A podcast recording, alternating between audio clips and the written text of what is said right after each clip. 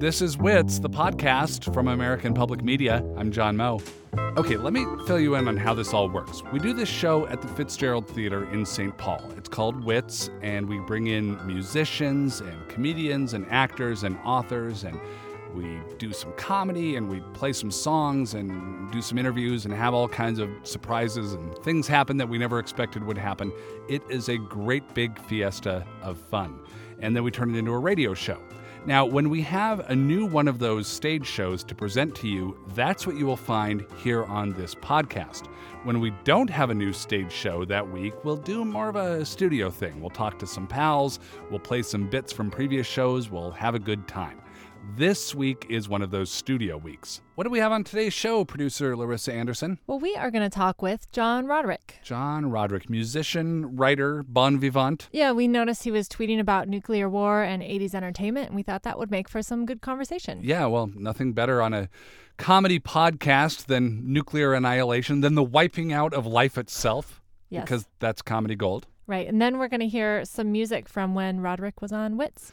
He was on Wits and he played a very complicated song. And this was, uh, if I didn't already love our own band leader, John Munson, this would make me love him all the more. He It made me love him all the more. I was in the production booth watching it, and there was a point where I thought, is this song to fall apart? And it didn't. It like Yeah. rose up. It was just the most amazing thing. Well, and I don't play music, and I noticed that they were kind of like whispering things to each other during the song, and I'm like, what? What would they be talking about? Turns out, like Roderick was kind of calling the song and the chord changes during the song because he was changing it on the spot, and Munson was Munson- keeping up with it It was brilliant. Yeah. It was beautiful to watch, and it's also great to listen to. so- yeah, you, you you don't hear any of those seams in this performance. It just sounds like a great song, which yeah, it is. it is. So all that's coming up, but first you're going to talk with a newsmaker. Yes, I am. Thank you very much. President Barack Obama and former Massachusetts Governor Mitt Romney argued over military spending at Monday night's debate. Romney said cutbacks to the Navy were a big mistake, and the president responded. I think Governor Romney maybe uh, hasn't spent enough time looking at how our military works. You, you mentioned the Navy, for example, and that we have fewer ships than we did in 1916. Well, Governor, we also have fewer horses and bayonets because the nature of our military has changed. We wanted to talk to someone who was uniquely qualified on this issue, and fortunately, we, we did. We found someone who is an expert on both war and horses, and he joins us, I'm told, from a Starbucks in West Hollywood. Please welcome from the 2011 movie War Horse, Warhorse. Warhorse, thanks for being here. Oh, uh, thanks for having me, John.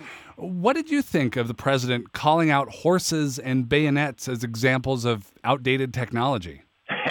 How did I feel about being a punchline, you mean? Had, had people laughing at the very idea of a horse because horses are so ridiculous and useless? Uh, look, I'm sorry to make you upset, Warhorse. I I was just wondering. No, no, I'm, I'm sorry, John. I, I'm just very frustrated. You didn't make me upset. What, Okay. what makes me upset is the systemic discrimination that I face as a horse. Look, Obama gets rid of don't ask, don't tell. I think he's going for more equality in the armed forces. But then if you're a horse and you want to serve, sorry, we don't have a place for you. Oh, well, I mean, you have to admit, Warhorse, that cars are faster and they can carry more weight than than horses. And as a soldier, I mean, a lot of the equipment, the weapons, the gear is better suited to personnel who have, you know, say it. opposable thumbs. Yeah, yeah. All we want as horses is a chance, especially with bayonets. Imagine an army with a thousand, two thousand horses and bayonets strapped all over them, on their heads, on their backs, all over their legs. Pointy, stabby horses just running at the enemy. Well, I mean, it, it's it's a strong image. It's it's evocative. Oh yeah. But Warhorse, that's the problem. The enemies that America faces now aren't in standing armies that you could just run through and, and stab with bayonets strapped to ah. yourself. It's it's insurgent attacks, it's roadside bombs, and you have to be nimble. And you know, most horses. I mean, y- look, you can talk. You're a successful actor. I don't know how that happened, but most horses aren't terribly bright. They go where people lead them. John, I I wish you weren't right, but you you have a point there. It's a it's a sore spot in our community. I- mean, would you want to even join the army? Me? No, no, no. I want other horses to have that chance, sure, but you know, I'm pretty busy with my film career at the moment. Oh, really? I, I know you were in the movie Warhorse. That's right. I, I played the war horse. Right, right. Well, uh, what other movies have you done since then? Oh, it's been crazy. I think five feature films, and, and I'm co starring in Boardwalk Empire now. Uh, Marty Scorsese has a new project that I'm about to start shooting, uh, co starring with uh, Leo DiCaprio in that one. Warhorse. Are you being honest with me? And I'm dating Jennifer Aniston. We make out all the time. Warhorse. I'm unemployed, okay? Is that what you want me to say? John, this horseism goes way beyond the military. Horseism? There are no parts for horses in any movie this year. Avengers, no horses. The Dark Knight rises, well, he rises without any horses. I think there was a horse in Brave. That was an animated movie. Why don't you go to hell? Warhorse. I'm I'm I'm really sorry. I keep making you upset. I'm an artist. It goes with the territory. I am temperamental. Well, okay, understood. And you know, you're right. Acting is a tough profession. Thank you. So, what are you doing with your time now? I'm, you know, working on a screenplay. Actually, it's like a romantic comedy, but with action and superheroes. But all the characters are, you know, uh, horses. Horses, exactly. Well, uh, good luck with that. I, I hope you have a lot of success. I have a friend who knows Rafalca, the Romney's Olympic horse, so maybe we can get some financing there. But, you know, for now, I got to finish the script. And that's hard because I have large cloven hooved feet and I keep smashing my laptop to pieces. I, I see. Because I'm, you know, a horse. A horse, right, right. Well, thank you so much for being with us, Warhorse. Well, thank you.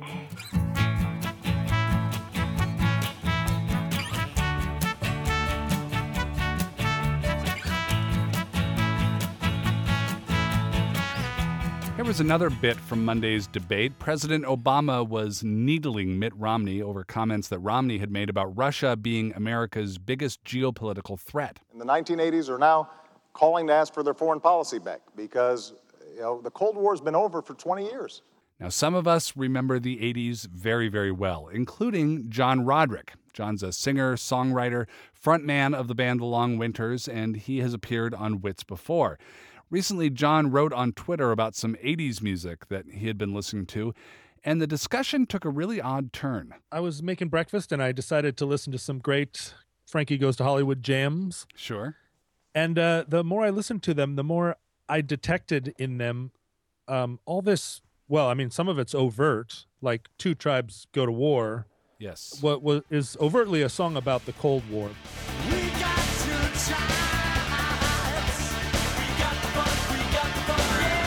But the more I listened to the the record, the more I heard the Cold War throughout the music. It reminded me of the paranoia that I felt as a child in the 70s and the 80s about the Soviets. Yes. And it, it got me thinking that really all the pop music of the 80s was infused with this kind of Cold War fatalism. And the more I thought about it, I started tweeting about it, and I was getting replies from all around the world people talking about the, the Cold War and 80s popular culture.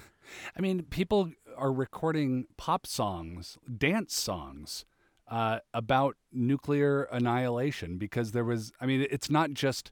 It's not just ruminating on the, the Cold War and the kind of standoff, the detente that was there, but playing it out further, the end game we all just logically assumed would be we're all killed by nuclear weapons.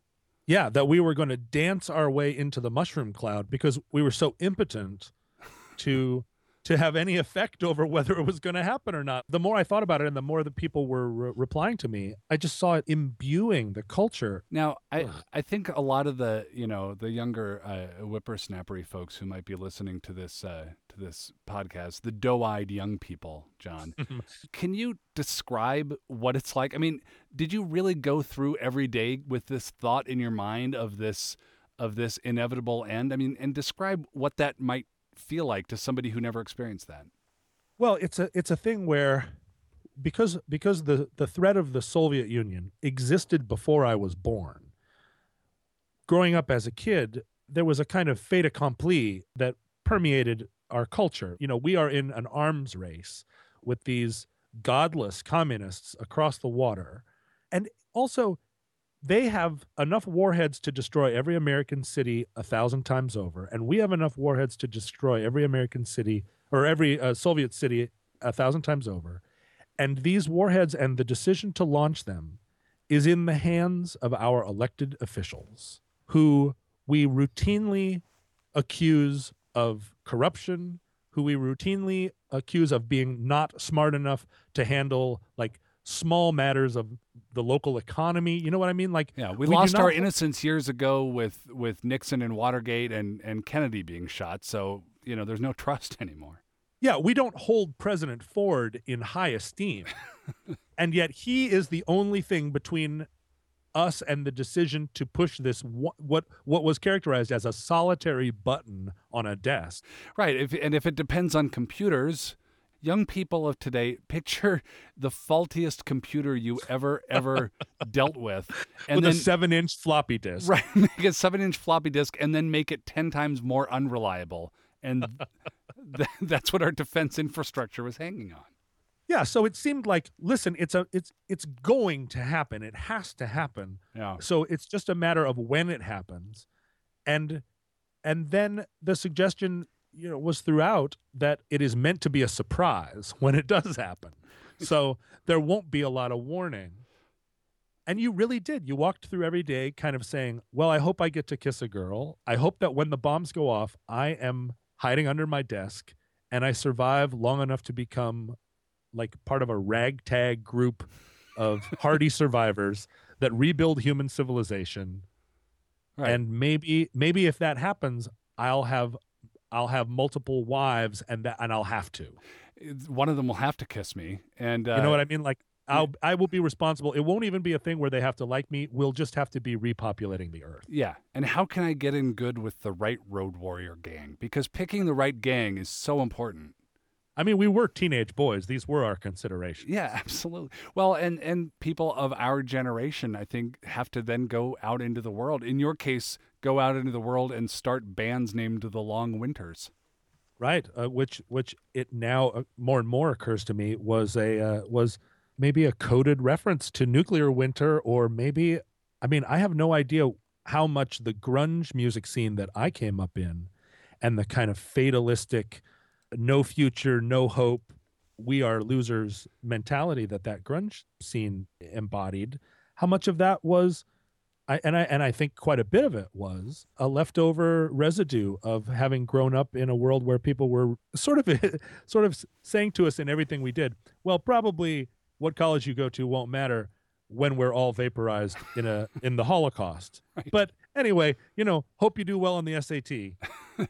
I do feel like though that there was never a period of acknowledgement of our loss of innocence or whatever it was. I mean, to to whatever degree you can say, because we spend so much time worrying about, oh, I uh, my kid overheard me fighting with my wife, and I'm afraid it scarred him for life. Right. Or oh, I, I, I my kid ate a a piece of packaged food that was not sufficiently artisanal, and maybe he's maybe he's going to have a pancreatic uh, disease at some point. But no one ever said, "Oh, my kid spent 20 years thinking his death was imminent." And that he w- that he was powerless to do anything about it because an Asian horde had missiles pointed at him personally because he lived in the wrong town. I noticed also on on your Twitter feed you re, you retweeted a lot of people from all over the U.S. who were convinced that their exact town was was where the first bombs would hit. I grew up in Seattle, and we all agreed, well, Boeing is here. Of course, they're going to hit Boeing first, and then everywhere else second. But everybody in the country seems to have felt that way about wherever they lived. I learned two amazing things from that experience uh, on Twitter. One was just as you say, parents and teachers around America universally told the children that their town was in the top three sites that the Soviets were going to bomb. Well, it's like a good news. It's like, hey, you know, we're we're all gonna die, but guess what? We get to not suffer. We Yeah, we, we, get, go to go first. we get to not roam the the charred earth looking for scraps of non-irradiated food. the the uh, but the craziest thing I learned was I have a lot of Twitter followers in Poland and Hungary and Czech Republic and what was once East Germany, and almost to the last, those kids did not grow up thinking that uh, nuclear annihilation was just over the horizon. They weren't singing, "I hope the Americans love their children too." No, they saw us more like maybe some some friendly people who were going to bring them blue jeans. Uh, I can't emphasize the contrast enough, and it made me. It ignited me this new understanding that not only was the Soviet threat a fantasy, and that we were raised to think that every time somebody slammed a door, maybe it was a 40 megaton warhead going off, Right. but that that we didn't they, that they even weren't even scared of us. like, they, they didn't care about it at all. They were just like, "Oh, I hope I hope we get to see that new American movie one day." We were just the hippies who might be coming to town. it's infuriating to me. I mean, I, I still have all the, and I and I feel like our our culture now of zombie movies and and I mean all of the all the zombie movies are being made by people in their forties now, Yeah. and I think it's just it's a memory of feeling like one day you're going to come out of a hole in the ground and everyone is going to be a mutant, and you're and like you say you're gonna you're, you're just looking for like the last cucumber on earth that isn't poisonous. That's John Roderick. He has a podcast also called Roderick on the Line. You can find that on internet. John has a new Christmas album coming out soon with Jonathan Coulton. You be on the lookout for that too. When John Roderick was on Wits, he performed his song Not Moving to Portland with our own John Munson. I, John Moe, was there too. It was a John slot. Here are the two Johns without me performing that song.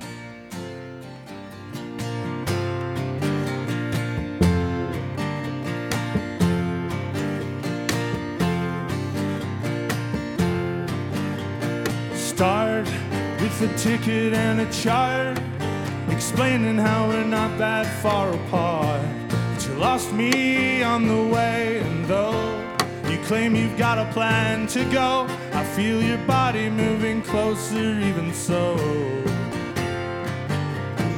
But you've got to follow your feelings, and you should know I don't want to leave just to go. And I'm not trying to be hard to reach, but I put my only suitcase.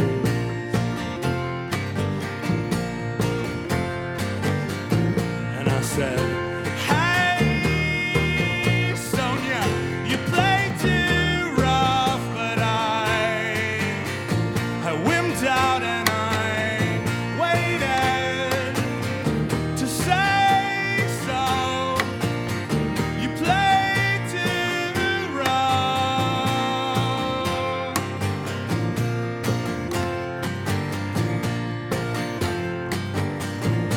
So you sing it the way you want to hear it sung. You grab the telephone a minute before it's rung. And you call out into space saying, Do you ever want to run? Well, I want to run and I want you to come. Just as you first came to me, wearing only perfume and a coat, and too, too much to drink.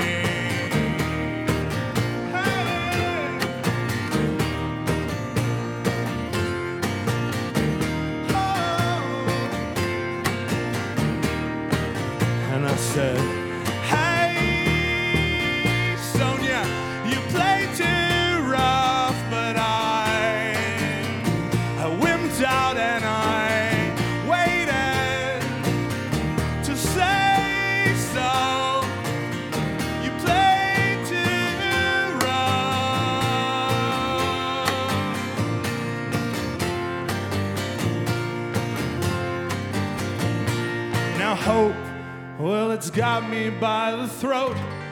And all your bicycles are dreaming of their brakes. But my dreams have all been fake. So fake.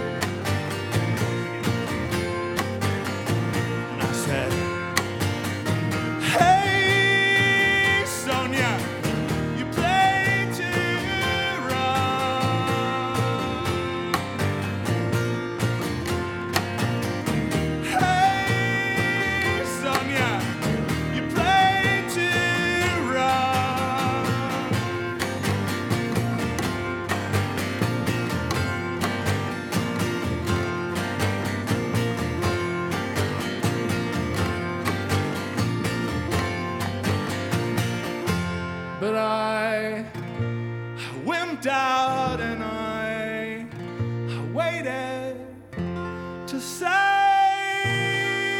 so.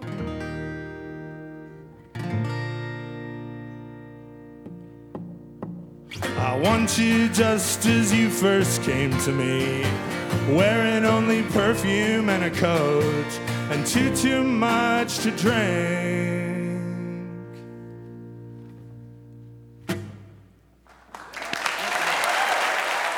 John Roderick at Wits with John Munson performing Not Moving to Portland. Well, that's it for this week. Thank you for listening, and thanks to Bill Corbett for arranging our Warhorse interview. Bill is formerly of Mystery Science Theater 3000, that amalgamation of pretend robots and real people making fun of terrible movies. Bill's also part of the comedy collective RiffTrax, which does much the same thing. They'll be doing a live event simulcast to movie theaters, making fun of the movie Birdemic, birds combined with epidemic or pandemic. Anyway, it's terrible. It'll be hilarious. That's on Thursday, October 25th. More information at rifftrax.com. That's R I F F T R A X.com. As always, we urge you to write reviews of this podcast on iTunes. Give us stars, give us your thoughts, tell your friends, wake the neighbors. We're on Twitter at Wits, and we're online at MPR, that's M as in Minnesota, pr.org slash wits. Information there on our fall season, which kicks off November 2nd with Dave Foley and Mike Doughty. If you're in the Twin Cities ish area and you want to catch a show, get on that, my friend. Tickets are going fast, like hotcakes. Our MySpace page is still under construction. We have not yet begun to build our Friendster presence. I'm John Moe. Bye now.